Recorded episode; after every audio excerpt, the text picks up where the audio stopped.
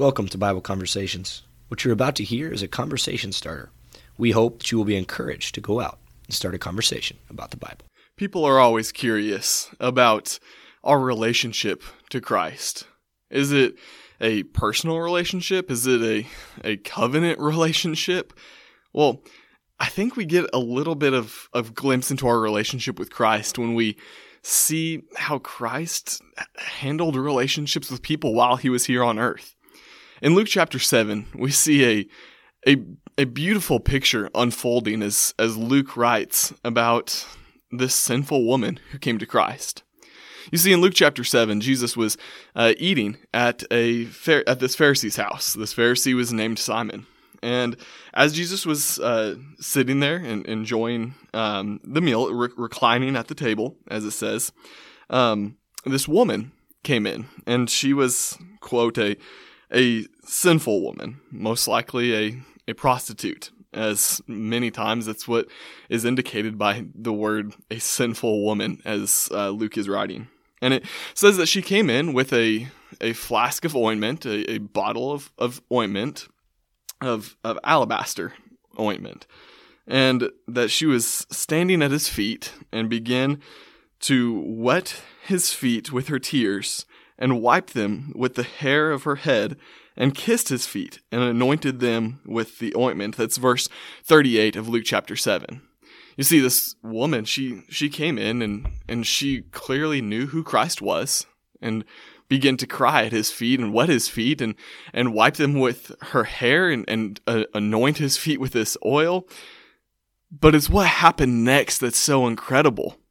You see the pharisee he he's thinking does Jesus know who this lady is? Does Jesus know the sinful life that this lady leads? And so Jesus, knowing his thoughts, uh, he said to him that um, there he he told a parable about a moneylender who had two debtors, and one uh, had a large debt, one had a, a small debt, and Jesus asked the this Pharisee, um, "Who do you suppose um, will love him more when he forgives these two debts?" And the Pharisee said, "Well, of course, the one with the larger debt." And Jesus answered, You've judged rightly. And then he turned to the woman, but still talking to the Pharisee.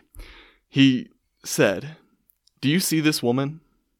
I entered your house. You gave me no water for my feet, but she has wet my feet with her tears and wiped them with her hair.